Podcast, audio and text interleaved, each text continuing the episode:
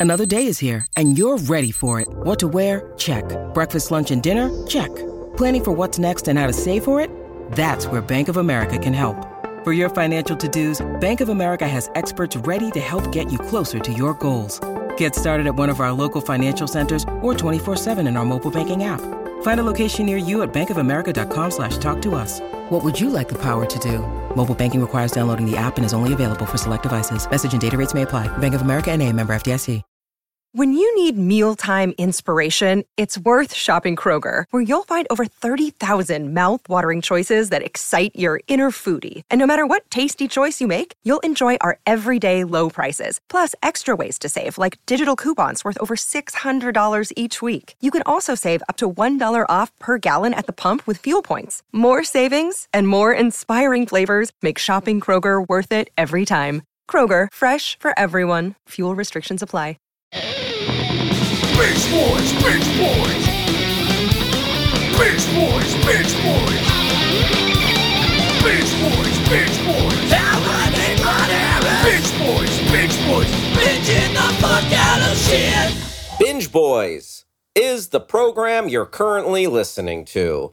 I'm Hal Rudnick. Lon Harris across from me on the Zoom. We're going to talk all things streaming and who who who knows what else. Lon? Not all things. Some things stream. All things streaming would be a very long show. I don't think we Oh, have that, kind would be. I mean, uh, it it would take a lifetime. It would take a lifetime.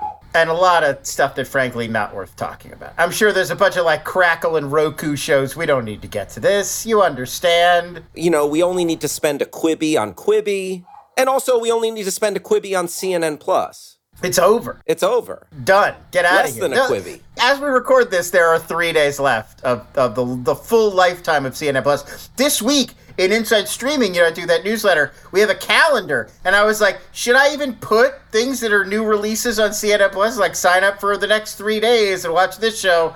And then it's gone forever. Like Oh man. almost seems like you needn't have bothered. I mean, uh, wh- what if I want to catch that last episode of At Home with Anderson Cooper? Yeah, that's you got to sign up today. You'll have it. It'll last through Saturday, and then it's over. Isn't there a, uh men's grooming show starring Wolf Blitzer? I'm sure there is. Taming the Wolf, you know. Taming the Wolf. Yeah. Yeah, where uh, Wolf manscapes. Mm-hmm. Sure. Yeah. I mean, that's the programming they should have. They should have. Mansplaining, manscaping. Oh, I With- mean, with- I'd listen to that Blitzer. guy. I'd listen to that guy uh, mansplain anything. Wolf Blitzer, worth noting, Yes. exists in both the James Bond and the Mission Impossible uh, fictional worlds. He he is Oh. the news broadcaster. James Bond sees him when he's in that bar uh, drinking the Scorpions, and then he memorably is in the opening of uh, I believe it's Fallout, where he held you know they're wearing the Wolf Blitzer mask to uh, pull the wool over the eyes of the source. You're looking at me Oh, like you haven't seen that movie. No, no, no. I swear I'm thinking it's in about there. it. Yes, yes. So Ethan Hunt and James Bond conceivably could have come face to face. See, I feel Well, we like have two options. Either Ethan Hunt and James Bond coexist in the same universe, and we could have a Bond Mission Impossible crossover, which I, for one, why not do it? I would like to see. Or Yes. it's a multiverse situation, and w- Wolf Blitzer's just always on CNN in every version of the multiverse. oh, perhaps maybe It's Wolf. inconceivable that there could be a universe where a CNN exists and you don't hire Wolf Blitzer to be on it. Wolf Blitzer is the one constant. Wolf Blitzer is like the Father, Son, the Holy Ghost, but in the, The one true Blitzer, yeah. There's only one Wolf Blitzer, and he's on CNN Plus for three days. You know what, Lon? We've had plenty of fun talking about the Blitzer multiverse, but we've got Yeah. news to get to. It's the news with Lon. Gotta wonder if the family name is Blitzer. Oh, okay. Let's stick around on this. Sure. Do you go? Do you go? Well, we got to give the kids interesting names because Blitzer. You can't. It can't be like, you know, Steve Blitzer. You gotta. You gotta come out strong if you're ending with Blitzer, and that's why you go. You go with a wolf. You know. Yep, yep. I mean, Does he have uh, brothers like Wolf, like Dash Blitzer, like Zap Blitzer? Blitzer is so close to Blitzen.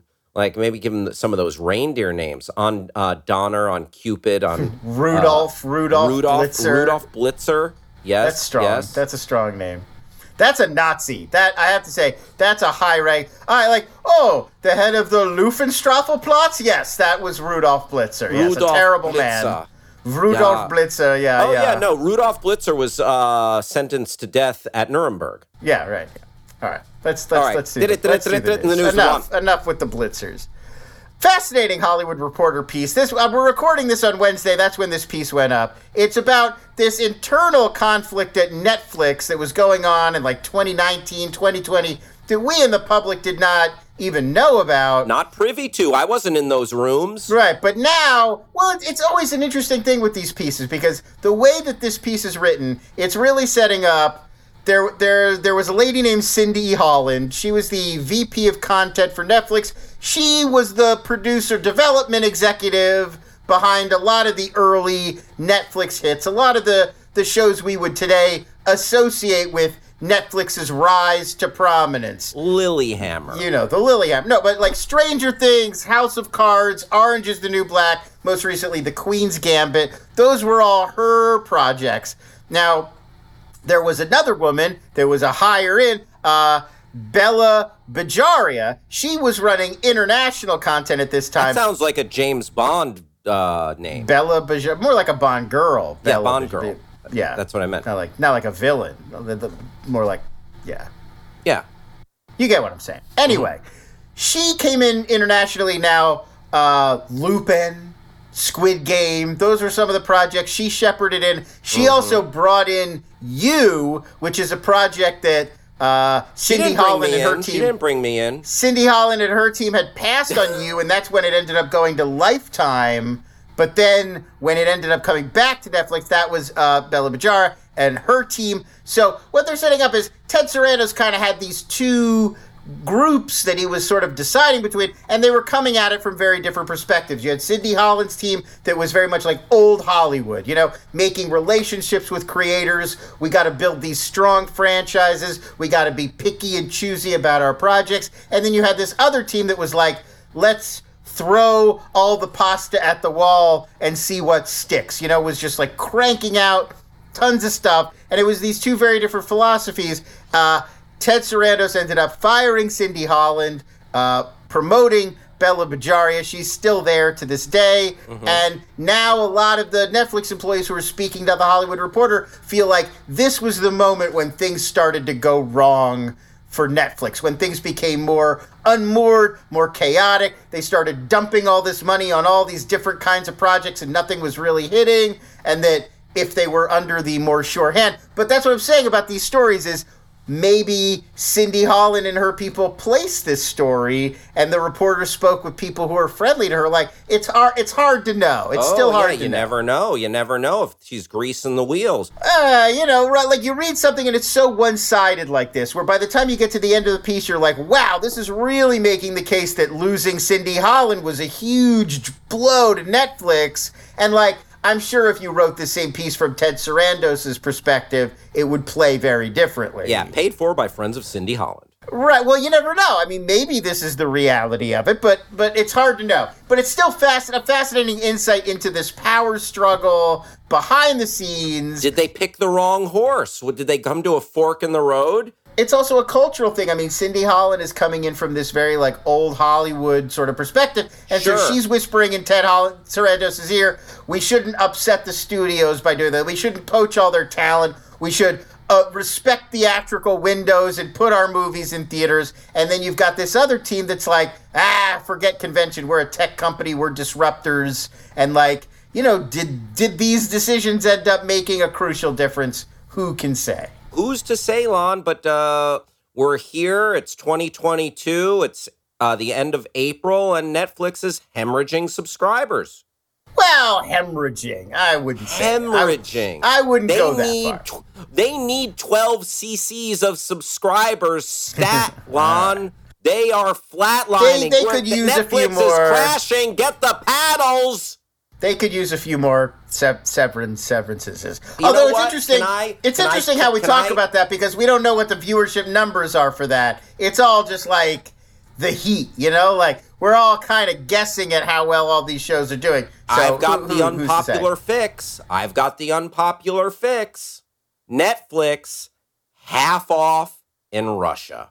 Well, they're but it's not in Russia at all right now because they they don't we're upset with the Russians. I know, I know. People, So your suggestion is Pe- nonsensical. no, no. Half off for people who are not eligible for the service. What are I'm you talking telling you, Netflix, plug it back in in Russia.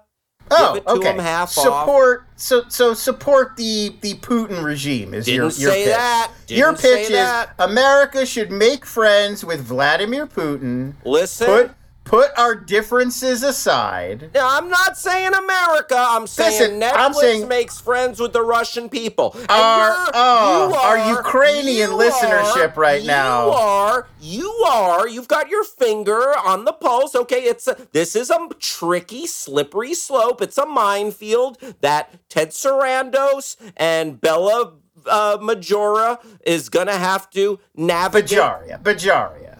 Bella Vajaria is is going to have to tiptoe through the tulips of that minefield very carefully. But if Our our three Ukrainian subscribers right now are are absolutely furious with you. I just I can't I am This in no way, I am in no way endorsing the Russia, the Russian aggression on Ukraine. If you if you take one thing away from today's podcast, folks, I think it should be that Hal Rudnick personally endorses the Russian aggression. No, in, in fact, and I I've think it's a real shame. I think it's an outrage. Nope, I've stopped eating caviar. I used, you know me. I used, I used to eat a bowl of caviar daily. Hal, you could often, whenever I'm looking for Hal and can't find him, if he's not with his wife, because obviously noted wife guy, that's my first stop. Oh yeah, I will then go. You know those those martini bars where they have the frozen room in the back where you sit on a block of ice Mm-hmm. and you you sip your fine imported vodka and you eat uh, caviar with a tiny spoon, but it's a large bowl. mm-hmm. That's where you'll that's where you'll usually find Hal. He'll be wearing a fur and one of those uh, 360 fur hats that the Mm-hmm. Russian men enjoy, and he'll be eating his caviar. I've put all that on hold for the time being. Yeah, wow. That's my sacrifice. a yellow jaundiced complexion from all of these fish eggs. People are begging him to stop. You, you need something else besides just salty fish eggs they in your are diet. salty and delicious. But he won't do it. Just saltines and fish eggs. That's, That's it. it. Oh, just fish eggs on a saltine. Give it to me. Wash it down with some just pure Russian potato vodka. I'm gonna I'm gonna pause here uh, for a story, a brief story. I oh, once, it's uh, story time with Lon. This is usually behind the paywall. Do you remember when that 3D Nutcracker movie came out? That's critically panned. I've very tried to poorly forget done. it. Thanks for bringing It it, was back. called. It was during the height of the when every movie was in 3D. Every movie was in the 3D. The big 3D There craze, a it was the- dirty. there was a dirty trough of 3D glass. I believe Nathan. Lane. I believe Nathan Lane is the grandfather in this. Uh, it was very poorly done and weird. The director of that movie was a guy named Andrei Konchalovsky, a, a Russian filmmaker. He made Tango and Cash, most notably. Oh, That's sure. his real claim to fame. So they did the interviews. We did a junket where it was just a Q&A with just him, the director of the Nutcracker 3D movie. Oh, what this a website hired me. junket. So, and it's it's at Nick's Martini Bar in Beverly Hills, which is a, it's a very fancy, high end vodka bar.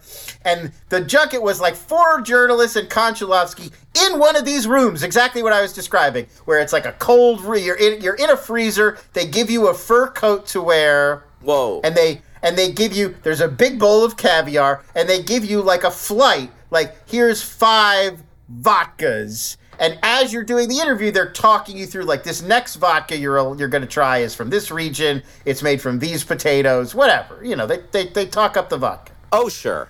but you're so it's already a painful junket because who has anything to say about this fucking stupid 3D Nutcracker movie? The the Not director doesn't interested. The director doesn't really give a shit. He, he got the job because he's Russian. It's a Russian thing. Tchaikovsky. They wanted to bring a Russian guy in. It's a work for hire. We all It's a know it. paycheck job. It's a paycheck for him. It's a paycheck for us. But now we're all freezing our asses off. This, I don't think this was his suggestion. I don't think he was like, "Well, we do junket in freezer. I'd eat caviar." I think this was some dumb publicity person, like low level PR person's idea. Sure. Uh, so none of us want to be there, and we're all getting drunk. Because like you like there's no spit buckets. You're giving. I mean, you know, it's not much vodka, but by the time you're done three or four of them, Oh, sure. Yeah. Even if it's a little cup, that adds up. So um, I mean, it was like the worst, most painful, most ridiculous joke. Try to like even remember your questions for this guy. Your mouth is like salty and fishy and cavi. You don't want to not have it and be rude. The whole thing was just a miserable nightmare. And I, I don't think I've had vodka or caviar since this uh, event. Lon, you know what? I'm uh, I'm going to uh, break my abstention of caviar. Oh, and, wow. Uh, you and I will go to Little Odessa. Uh huh. Uh, uh, you know, a, a, a vibrant hotspot here in Los Angeles. Oh yes. Everybody's always uh, heading over to Little Odessa. You know what? Let's table that. Let's table that. But Is um, there a Little Odessa? There's not in Los Angeles. No. Uh, you know, here, like I, I live close to West Hollywood, and there's a there's like a, a concentration of Russian like shop owners and little Russian Okay. stores. I mean, there are there are Russian. I've been to a Russian restaurant in Los Angeles. They exist, Mm-hmm. but I don't. I can't. I'm I'm trying to think now if there's like a like a specifically Russian district, and I don't think there is. There's Little Armenia. listen, at, I just want to put a button on this. There's sta- Filipino Town. I stand with Ukraine, but Netflix. Oh no! Oh, I stand with Ukraine, but holy crap! Netflix, You know Travis is going to make that the title of this episode. Ne- Netflix, I think you can really feather your nest if you just uh, concentrate on Russia, Saudi Arabia, Oh my and god! Somalia. Appease war criminals. That's Hal's plan. That's you know Hal's what? Netflix plan. Untapped markets, baby. You should work for McKinsey with consulting advice like this. This is this is market leadership right here. Let's move on, Hal. We got a lot to get to. Jesus Yes. Christ. 20, 20 minutes of this fucking nonsense. Viola Davis. You know Viola Oh, Davis. uh, Star of wonderful. stage and screen. She's wonderful. Wonderful Oscar winner. She told the BBC this week she found social media comments mocking her performance as Michelle Obama in Showtime's The First Lady incredibly hurtful. She went on to suggest that Shut critics up, in shut general. up. Uh, I love this quote. She suggested that critics in general, and I quote, serve absolutely no purpose. Well, they serve so- they serve up. You may not think it's a useful purpose. They serve a purpose. As a critic, do I not bleed? I mean, they, they're doing something. You may not think it's a good thing, but they, they, they're doing something. It's not that they You serve no purpose. It's Like- not, they're not vestigial. We know what they do. when the critics were lauding her performance in Fences opposite Yeah. Denzel, She was um, not, I don't think she had a problem with the critics. When the critics were bowing down at, and and kissing the hem of her garment for How to Get Away with Murder, I don't think Were she they doing that? the were the critics kissing the hem of her garment for I how to get away know. with I'm murder? just- I don't think they were. I'm just uh, waxing. I'm just waxing melodramatic here, but kind of a pulpy show. That at It's, least it's a pulpy, but she does a great job. good. She's a compelling. She is the compelling lead on a one-hour drama. I will tell Yeah. you that much, my friend. I think the first lady thing there there it's a lot of it's and she talks about this a bit in the BBC interview that like we all know Michelle Obama very well. We all know what she looks like. We all know what she sounds like. She was on our TV every day, eight nine years. So that that raises the difficulty level. Whatever you're doing, if you're playing somebody who's already that famous in our minds, it's harder to replace the image we already have. That's why there was that the Comey Rule miniseries that Showtime Yes. did a little while ago. Yeah, with and it's Jeff like, Daniels. and, and Brendan Gleeson played Trump in that, and it's Yes. like no, but I don't. Brendan Gleeson's an incredible actor. Mm-hmm. The guy's amazing, but. How are you going to replace the image in my brain of Donald Trump that he's ever present? I, I know exactly what Donald Trump is like. Okay, but actors have to do this all the time in biopics and in like these true crime shows. Sure, All- but they're not. That's what I'm saying. They do this all the time, but not for people who are that famous. Like it, it, it's harder when you're playing somebody who's that iconic that we all have that clear. Uh, uh, otherwise, I could sort of, you know, you you could forget. Oh, yeah, like, no. like I know. I know what Harvey Milk looks. It's not like Rami Malek didn't just win an Academy Award for Freddie Mercury, and Christian Bale But wasn't even Freddie nominated for Mercury. Dick Cheney. You know, it's Come on, Freddie Mercury's been dead for almost your entire life. You know, he's we- not as president in your mind as Michelle singing Ad nauseum, and there are pictures of him everywhere you You're turn. saying you feel like you have as clear uh, an image in your head of Freddie Mercury, the man, not Queen songs. Freddie Mercury, the person, yeah, and Michelle with a mustache, Obama. a buck-toothed guy with a mustache. You're watching. You're watching Freddie Mercury every day for eight years. Yeah, I've, No, I've you're got that. not, Mer- I've got the fucking Mercury liar. app on my phone. I've got the Mercury app on my phone. You son Mercury, of a gun. the, the Freddie got the- Mercury yeah, app. I've got, I've got the Mercury app on my phone. You, This is you- an you- idiotic you- argument. Oh, I don't even oh, want to you know have what? it. Come anymore. on, S- stand down, stand down. stand down. I, Vi- Viola Michelle. Obama. She's like the most famous person in the country for eight years. Listen, all I'm saying is You're comparing that to the front man of a band that hasn't even been together since the 80s. Queen is the soundtrack to my daily life. Only in that you ride the bus. Yes, dun, dun, dun, another one rides the bus. That's Weird Al. That's Weird Al. Yeah. No, I know. It's another one bites the You, dust. you just theirs. conflated the, the parody song with the actual I- song, Lon. I didn't conflate it. I did so knowingly. Uh, if you say so, Lon, all I'm saying is Viola Davis knew what she was getting into. She doesn't like what the critics are saying, and now she's turning the back on the community that made her a darling. I love Viola Davis. I love Viola Davis. Well, not anymore now that you. You're not a critic. What do you care? I, you know what? I, I am a critic. Oh, oh, never mind. What do we do? We give our opinions. I don't think of us as like review. We're not. You. We're not. I like, know, I know, but I've had We're not on quotes. here doing I've a had- like. Well, I I've had give it pull- two I've had thumbs pull down. quotes on posters. I've had Oh, pull quotes oh on shit! posters. Fuck, folks, listen. I didn't realize I was talking to uh, the AFI's own Hal Rudnick. Hal here. pull quote Rudnick. Yeah, wow.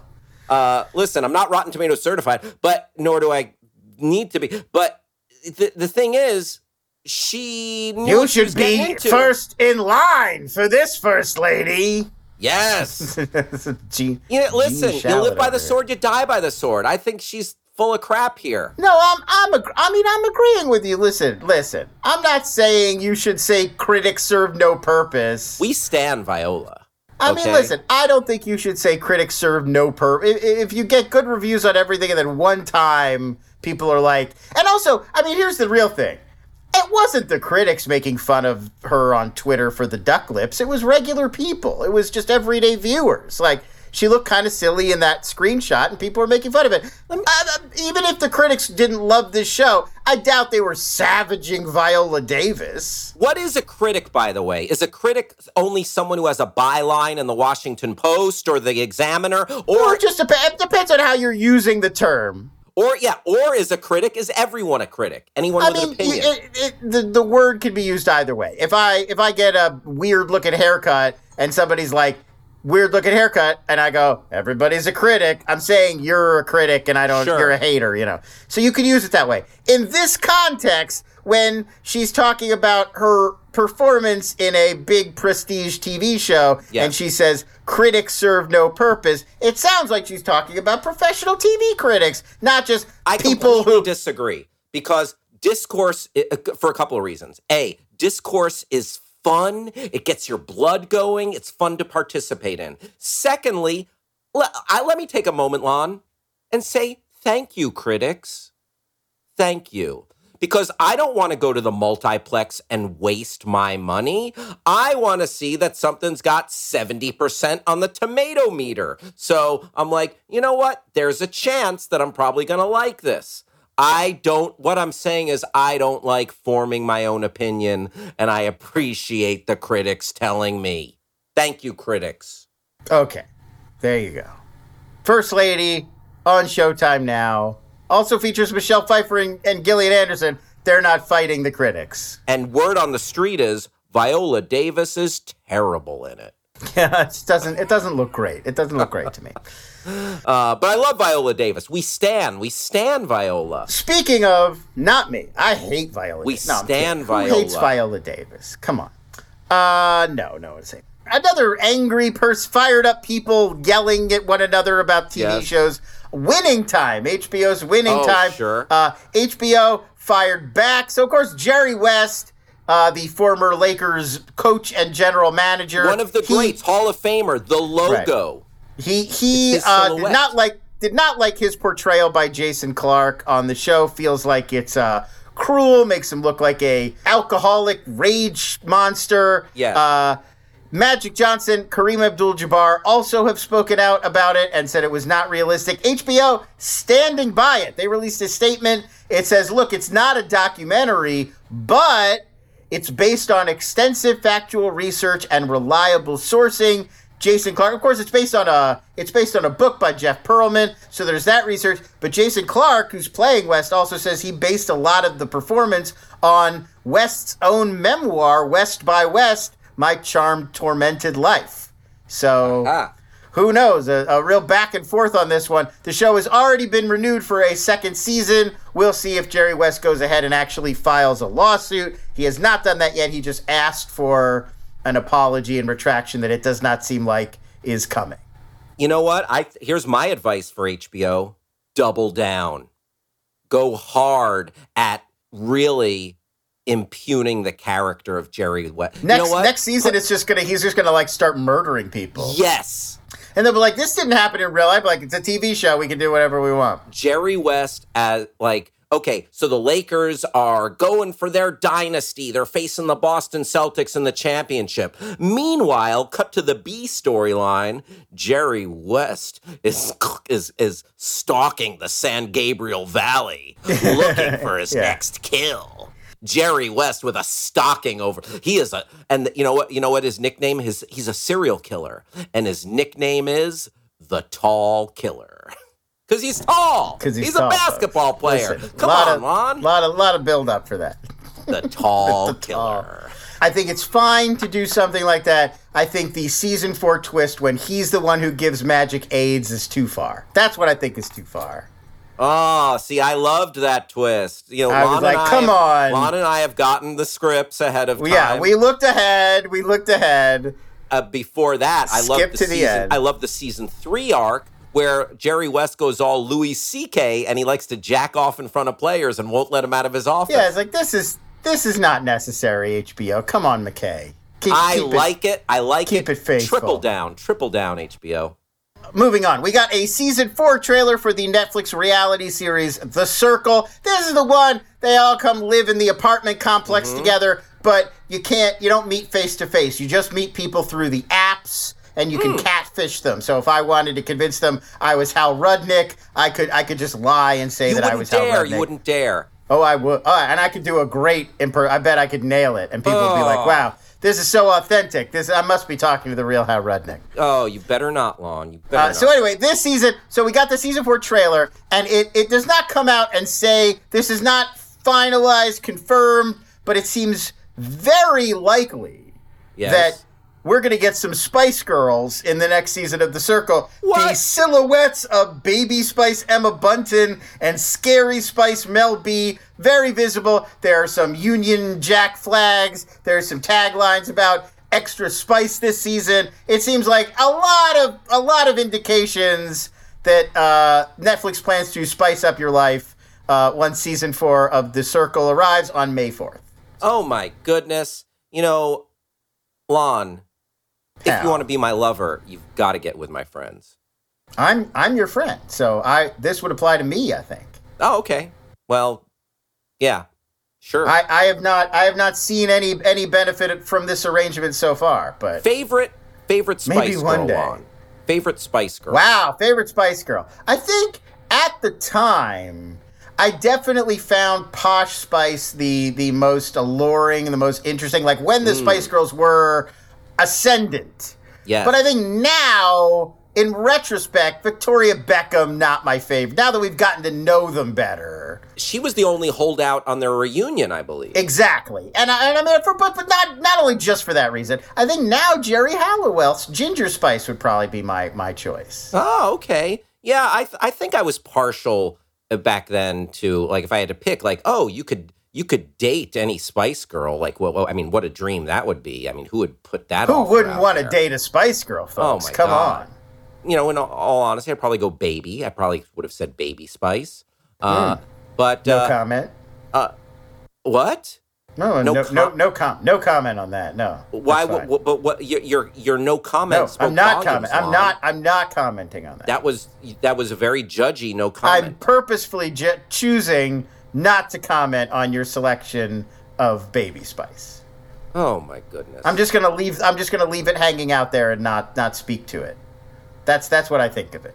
S- uh, Sporty Spice. I felt like got kind of like a raw deal. These are your picks, baby and sport. No, I'm, I'm, I, I, I, I, oh, okay, whatever, whatever you think, whatever you think. Listen, I, I would definitely put Mel B in my top five. Oh, all right, all right. Li- li- listen. You mentioned Ginger. Ginger would absolutely be in my top Oh five wow. Spice Girls. Right. I mean, hey, listen. You know, look, uh, everybody's got their own taste. It's it's very subjective. Have you ever seen the movie Spice World? Of, c- come on. Of course, I've seen the movie. I've never seen it. Really. Yes, yeah, I had no reason to. I wasn't a Spice I thought the remake uh, under the new title Dune made a little bit more sense, held together a little better. But you do Yes. have to see. You should see the original as well. Isn't it weird that spice is is an illicit substance in Dune and Star Wars?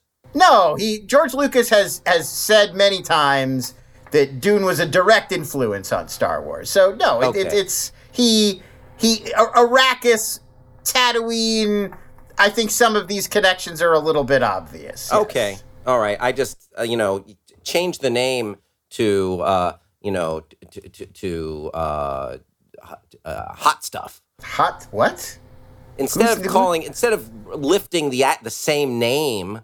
Change it to something. Oh, you're saying the drug should be called hot stuff. Or what if they called it it's Tabasco? the worst drug name. It's the worst drug name I've What about heard. Tabasco? But I mean, is Tabasco a thing in the Star Wars universe? Does And that have the same cultural meaning there that it does? doesn't here? have to. It can mean whatever. That's whatever. named after Earth's Tabasco pepper. So Sure. I don't know if they have Tabasco peppers on Arrakis and or Tatooine. So Boba Fett is helping those sand people, uh, and uh, they get uh, the, the, The spice must flow, Hal. I mean, that's what it comes down to. Moving on. All right. so we've talked, I think, maybe briefly before about this HBO series, The Idol. This comes from the dream team of Euphoria mastermind Sam Levinson, son of Barry Levinson, and R&B singer The Weeknd, son Mm-hmm. Oh, yeah. of The Weekday. Uh, so Ah. The Weeknd, no, I'm kidding. The Weeknd, Sam Levinson, they're working on the show. Uh, Lily Rose Depp is going to star, daughter of Johnny, as an Yes. upcoming up and coming pop star. She forms a weird relationship with a club owner who is also a freaky cult leader. He's going to be played by The Weeknd. Now, they were mid production on this bad boy. It's a six episode first season. They had shot a bunch of the episodes. Amy Seimetz, uh, the actress turned director, she made the really terrific 2020 film She Dies Tomorrow. I think it's on Hulu.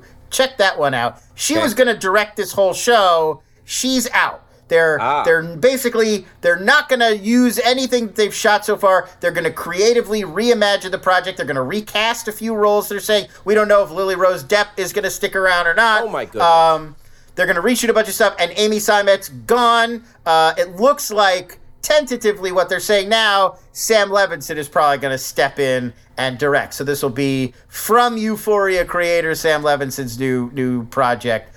Very much up in the air right now as they refigure out what they want to do with the idol. By the way, they were saying, well, if, if it continues to be Lily Rose Depp and Sam Levinson, the uh, HBO hasn't seen such a nexus of nepotism since uh, Girls, since the series Girls. I mean, they're all kind of. I mean, because Euphoria too, you got you got an Apatow in there, right?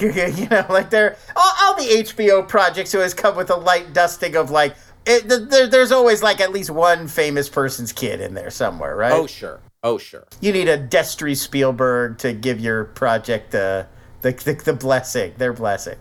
Oh, yeah. Get, uh, you know, Brian Williams' daughter in there. Yeah, well, she was on she was on Girls, right? Sure. Yeah, Zosia Al- Mamet. Allison Williams, yeah. Last story, last news story here. Peacock ordered a first season for the half-hour comedy series Bupkis. Uh, this sounds Pete a Davidson. bit sounds a bit to me like Pete Davidson doing his own take on like a Curb Your Enthusiasm. He's going to star as a heightened, fictionalized version of himself. it's like sort of loosely based on his real life, but then absurd. There are absurd elements. So weird things will happen to regular guy.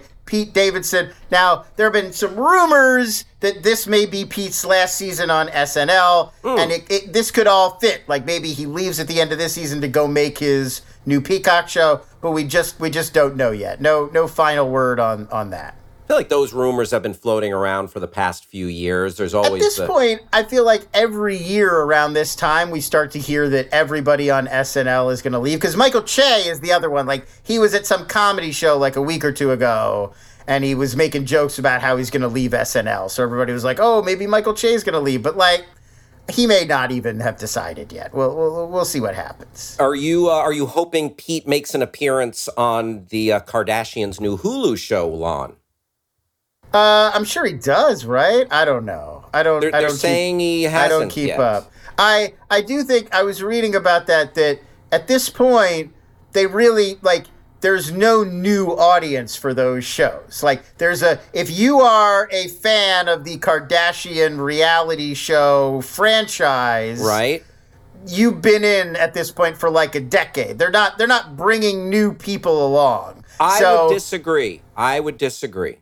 I'm not making this up. I was just reading about this. That like there's all this lore now, and so it's impossible. Like you would have to like read a whole bunch about the last decade of all of their lives because they'll just start saying names or referencing events, and you wouldn't know what they were if you weren't a viewer. But the thing where uh, people uh, that it seems like w- w- uh, what you're saying discounts is the new generations of co- of uh, uh, uh, uh, of Kardashian Jenners from the the the the Kylie and Kendalls down to the the North Chicago and all the other ki- like it is generations, and with that you have like you've uh, older and middle aged uh, uh, men and women who watch. So your your your theory is that there are babies who are fans of North West who are into the show now. I think there are teens who probably watch it for a glimpse of Kylie. But Kylie Kylie Jenner's been famous for a really long time.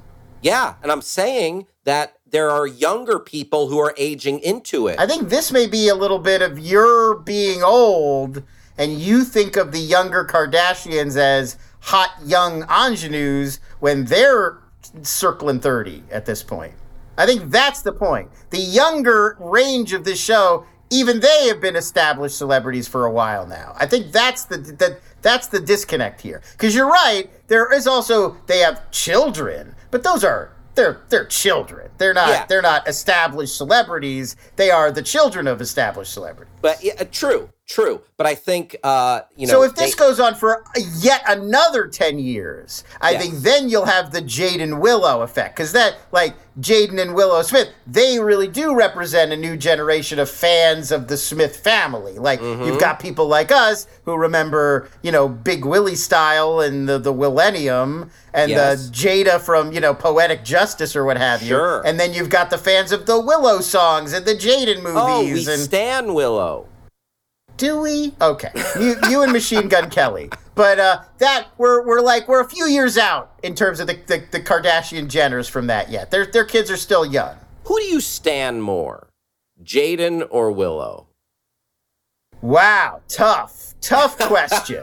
tough question because I know Jaden's work better because I've seen him in a lot more films than I've seen Willow Smith projects. Right? But I, I have to say, I, I think uh, I think Willow Smith probably the more talented in my opinion. I think I like I like Willow Smith's rock sound. I think it's cool that She can shred like on a guitar. yeah, I think there's it's cool. There's like a young female celebrity that has really embraced like hard rock as her genre and her uh, aesthetic, and like I think that's pretty cool. So I, I'm I'm partial to Willow. I think. Lon, who are you Over standing? And just in general, who are some of the people you're standing nowadays? you doing this again? This is another one of those like, go on, en- entertain the people for five or ten. I just would like saying. I just like I how just like- stupid Who are- uh, the word is our- sounds. This is our new out of my segment. Is who who are we standing this week? That's our new. You know our what? new- We're gonna I mean, talk, listen. That my- might be good for the Patreon. yeah, my answer to this uh, this week and every other week, Mr. Paul Giamatti.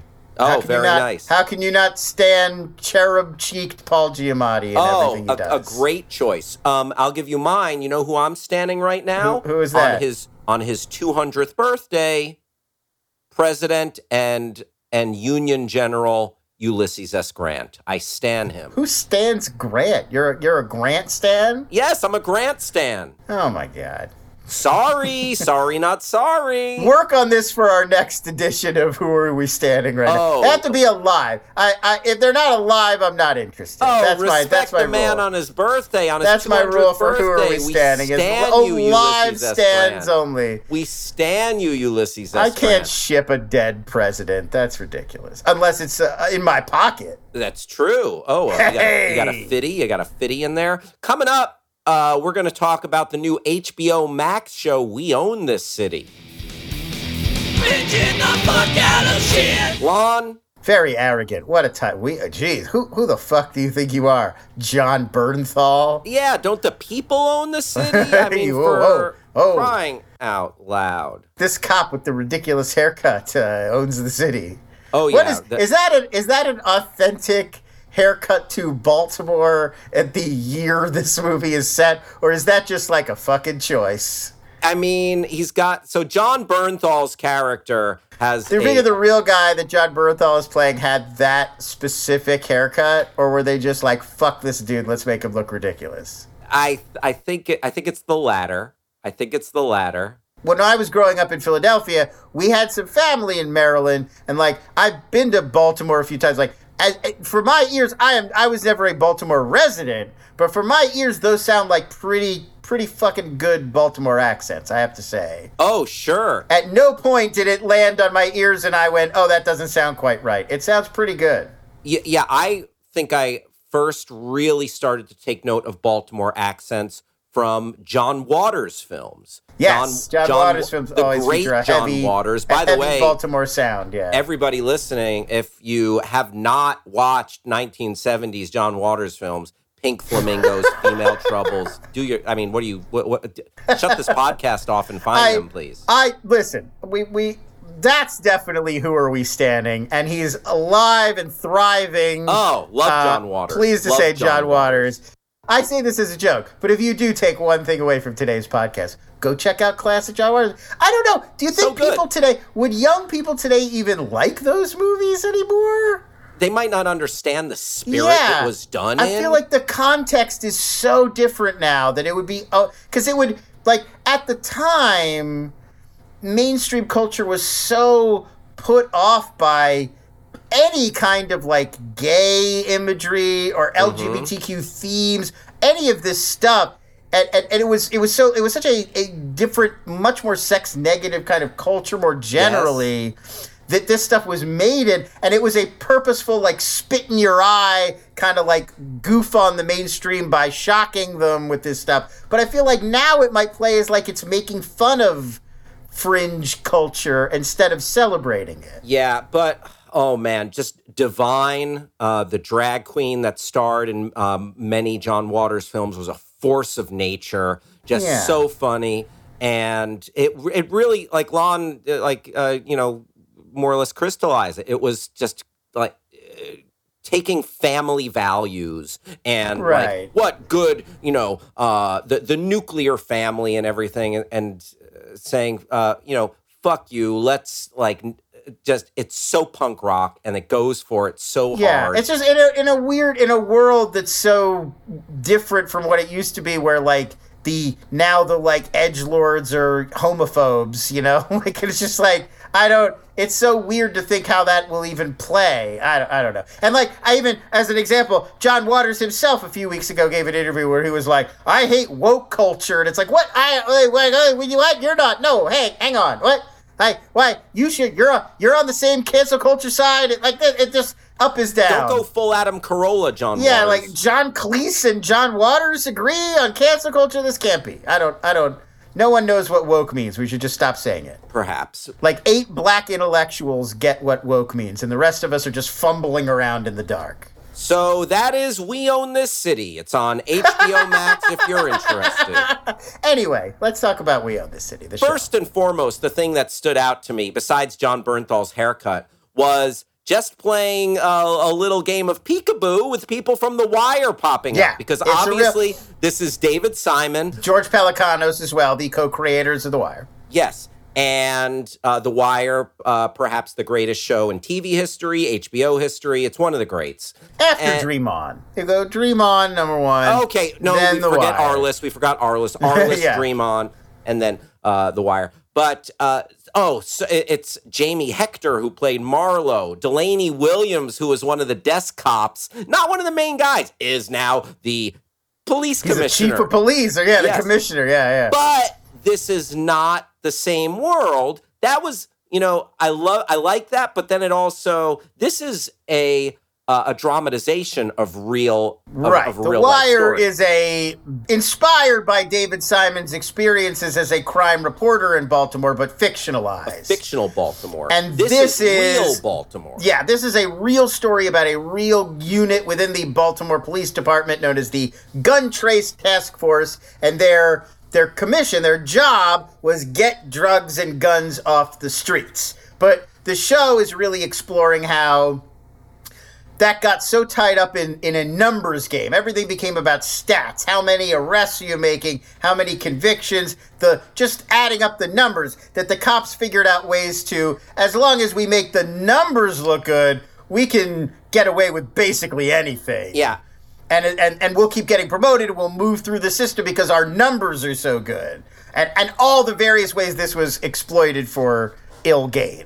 Yeah, and uh, there was a ton of police brutality, you know, which isn't unique to Baltimore. Obviously, this country has had a reckoning with that. Uh, but one of the key sto- one of the key cases and unfortunate, you know, uh, murders or deaths and associated with that was the death of Freddie Gray, which is also central to the story. Right. Well, th- th- here. this show is taking place in the the sort of immediate aftermath. So, city officials are attempting to, you know, enact some kind of reform or at least make it look good. And we're like, we're we're we're right in the stew. And I mean, the the opening sequence is. Uh, really well done. Reinaldo uh, Marcus Green, who directed King Richard last year, is the director of this.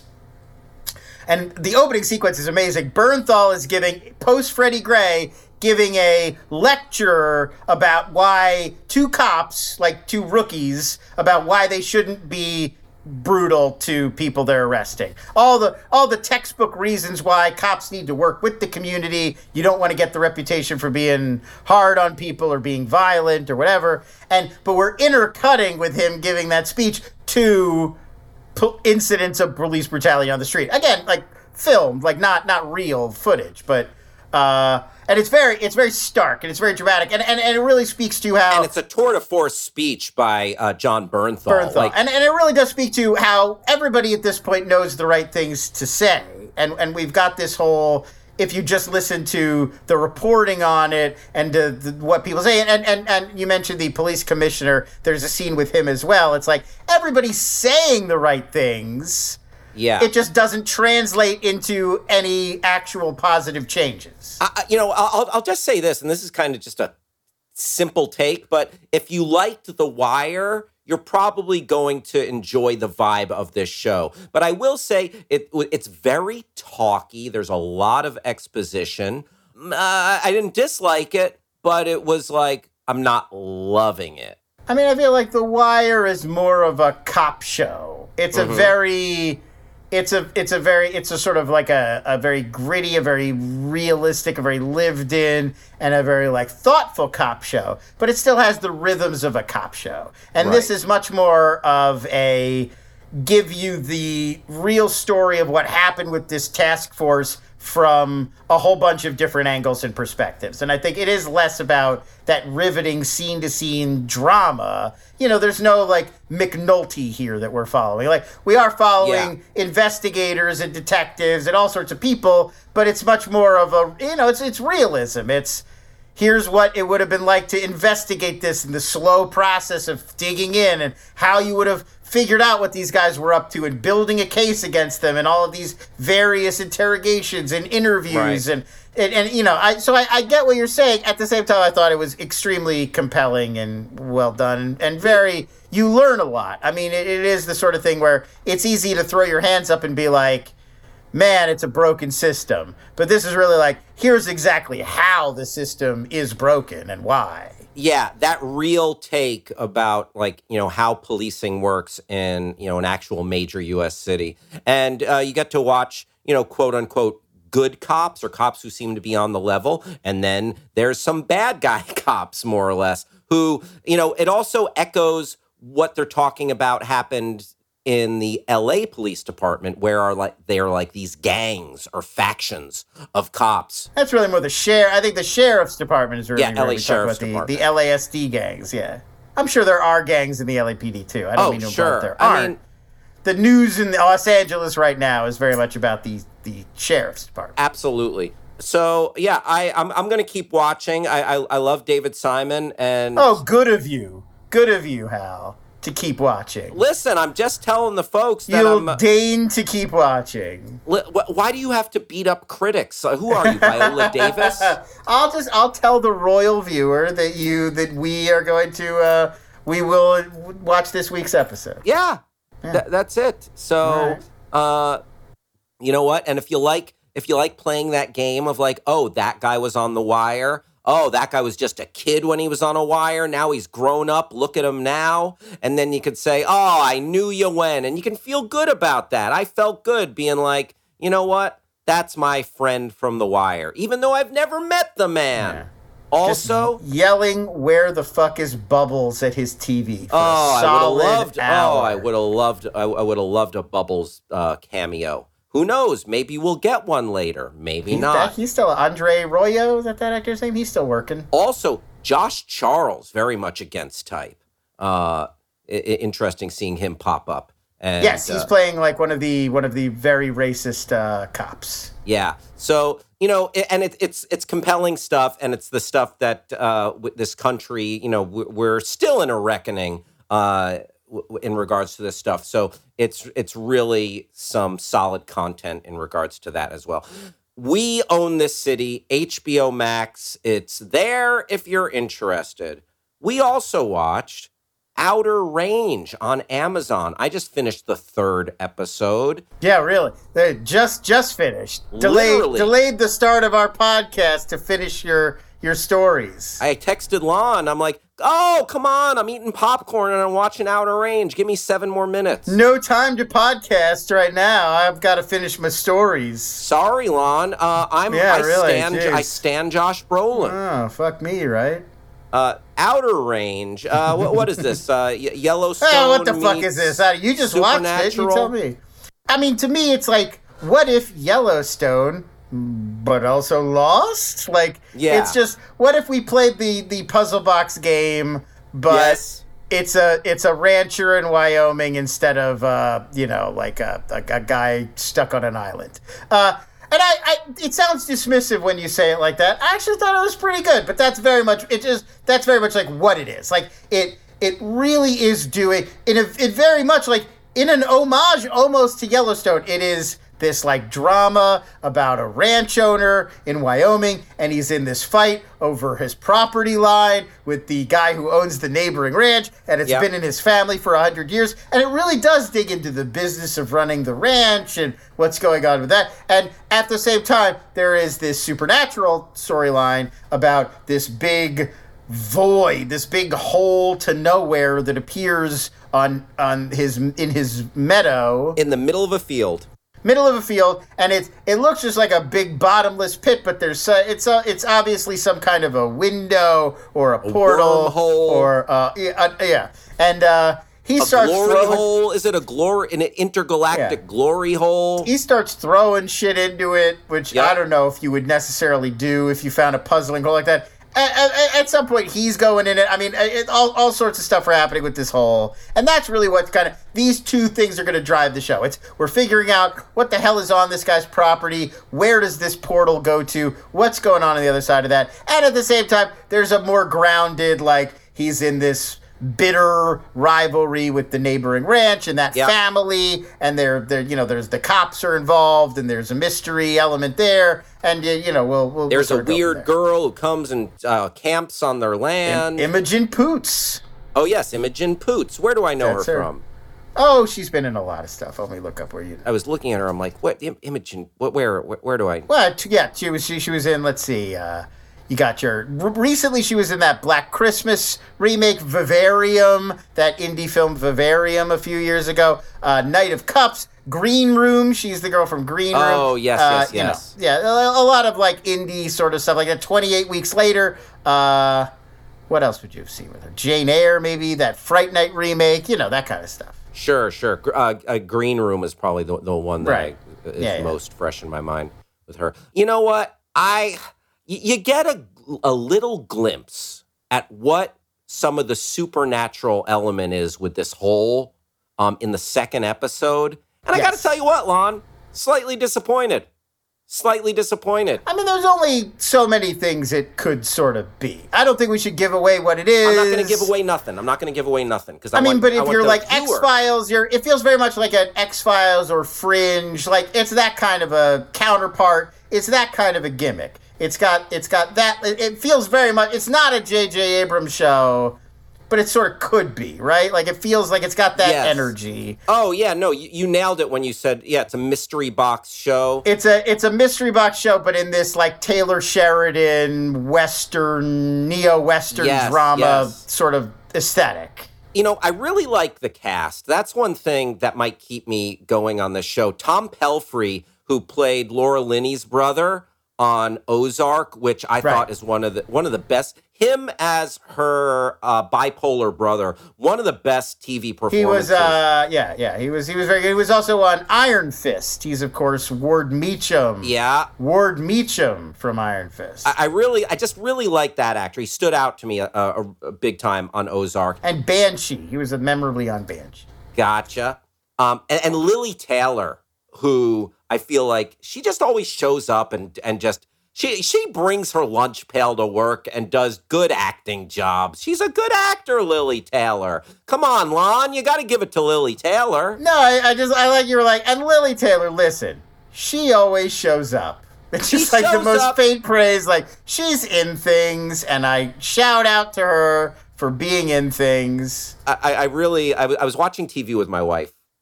You know, my wife. Of course, as And- of course you were. we were watching Julia, does. and James Cromwell uh, plays Sure. uh, Julia uh, Julia Child's dad. I'm like, oh, Her wealthy father. Yep. And I and I was like, oh, look at that. They dragged out old James Cromwell for this.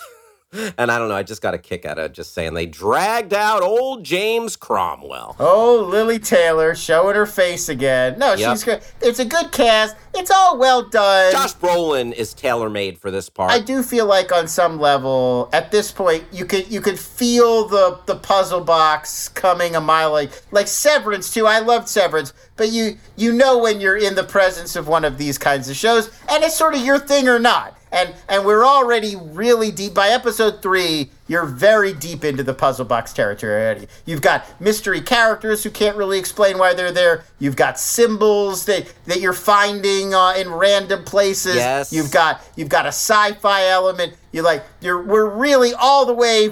We're halfway down the field already after three episodes yeah. I'm a little torn. I'm like, do I I want to know. I just want to know the thing. How'd that thing get there? Tell me. But I'm like, oh, do I want to put in the work watching it? Right. And when you It's- say put in the work watching it, maybe I'm telling myself that I want to disembark from this journey.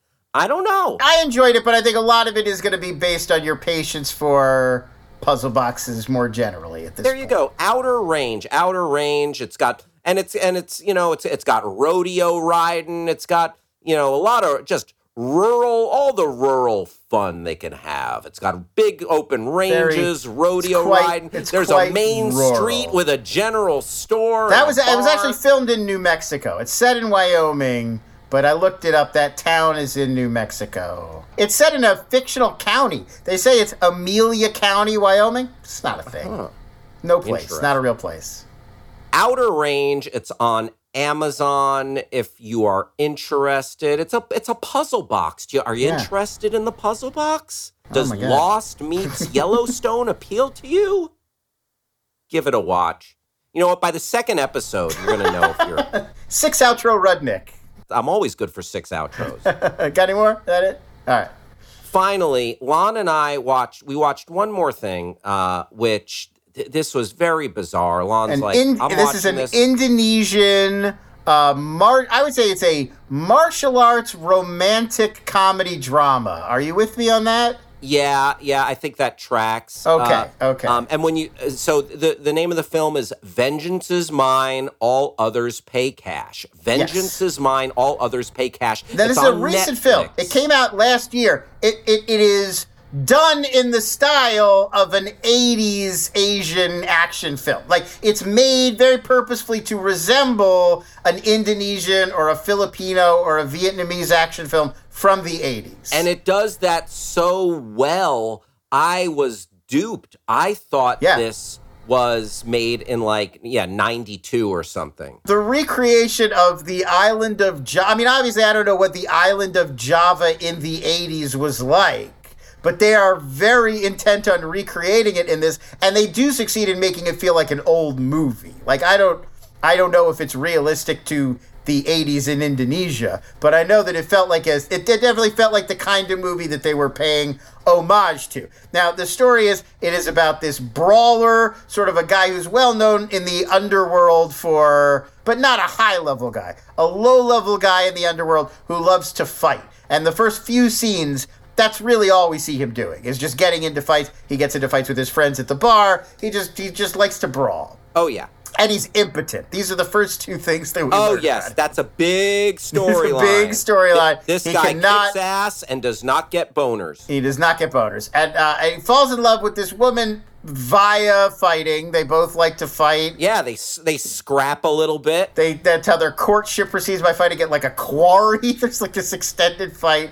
Uh, Yeah. this is based on a novel, and the the guy who wrote the novel, it's like a it's like a pulpy B movie novel by a guy who's sort of thought of as the Tarantino of Indonesia, and so this is not it's not taking itself seriously like that. It, it, it is a crazy off the wall ridiculous movie in a lot of ways but it, it knows what it's doing it's that we're not making fun of it as much as it is a wild and raucous and ridiculous thing There are some elements where it was like, oh, you could have explained. I I need to. Please tell me in a heavy-handed way who this person oh, is. Oh, well, there's- like this, yes. this woman appears. there is a character that is the spiritual embodiment of some element of their relationship or of fate keeping them apart or of some, something i think you could read it or in a lot of different woman who was killed, or yeah, she's not like there she's not physically there and a real person but though. she's totally physically there. I mean, they interact with her like she's physically there, but no, she's obviously some sort of a spirit or anyway. So there's these two are in love, and then the whole movie is a whole bunch of different things happen to keep pulling them apart. They want to keep coming back together. They keep being pulled apart, often because of missions of revenge, which is an overlapping, you know, a constant theme, not just a clever title. Uh, but so we, we follow a lot of different sort of storylines over the years of the as these two lovers are. They get married, but then they can't really ever be together because they're constantly going to kill somebody, being arrested, being being lost, changing their name, go, going across the country. I mean, it's it's a it's a wild, escalating series of adventures. I've really come to love some Indonesian cinema. I love The Raid. I love The Raid 2. The Night Comes for Us. Like those Right. are dedicated action films. And my God, like the the Raid. yeah, this this is more of a yeah. This is not that. no, this is more of a play on classic martial arts films, but with a lot of other stuff going on. There is a lot Yeah. of martial arts in the movie, but it's not like it's not like Jet Li's Fearless, where it's just a bunch of different fight scenes. Like Yeah, you know what? I I, I found it very silly.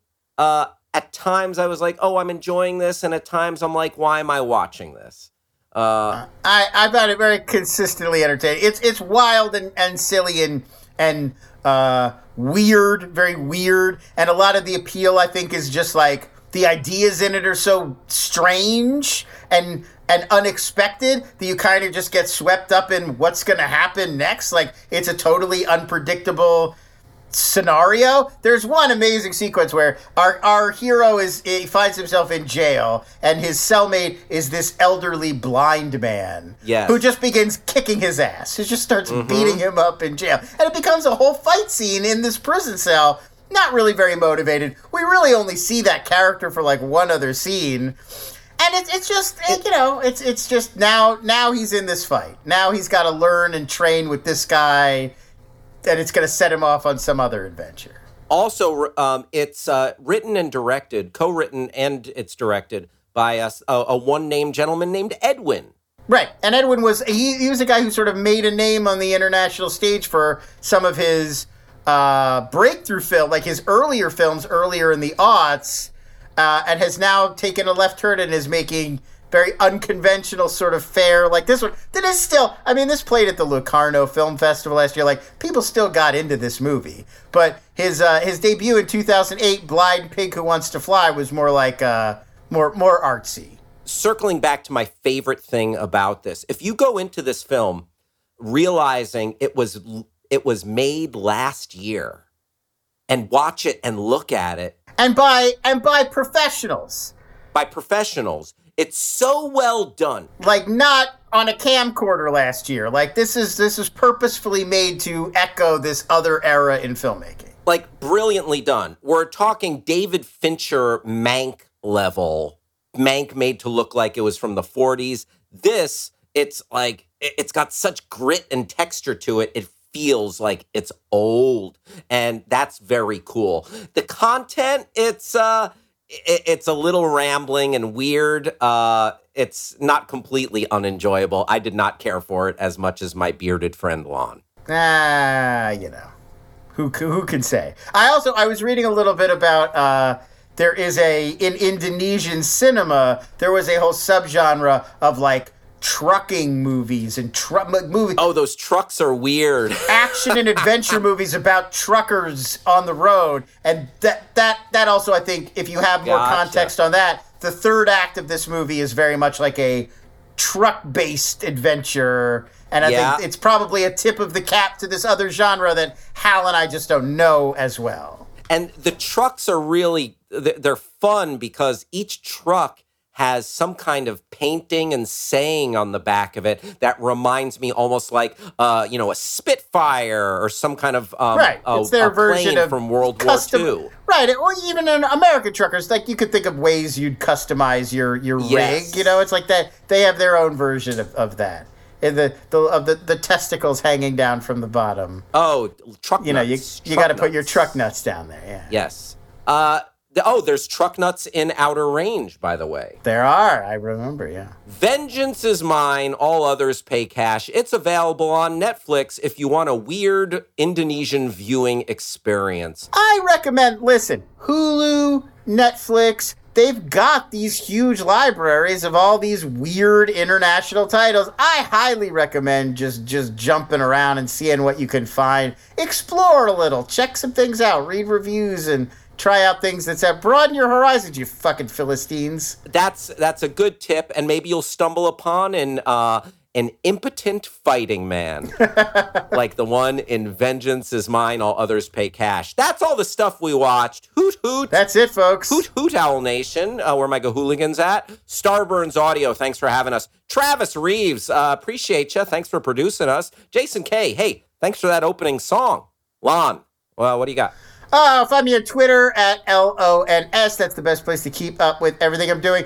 I found out this week I mentioned this show, and like half the people on my Twitter were like, I didn't know you had a podcast. Why don't you ever talk about it? I feel like I talk about it all the time. So if you enjoy the show, let people know. People don't know. They don't, they're not paying attention. They're not listening to us. So we would we really could use your help.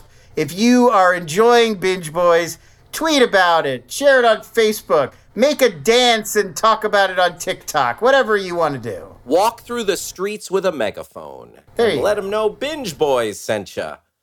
Uh, thanks, Lon. And you can find me on Twitter and Instagram at Hal Rudnick. Thanks for listening, everybody. We'll talk to you next time. Bye bye now. Binge Boys, Binge Boys. Binge Boys, Binge Boys. Bitch boys, bitch boys. How my need money.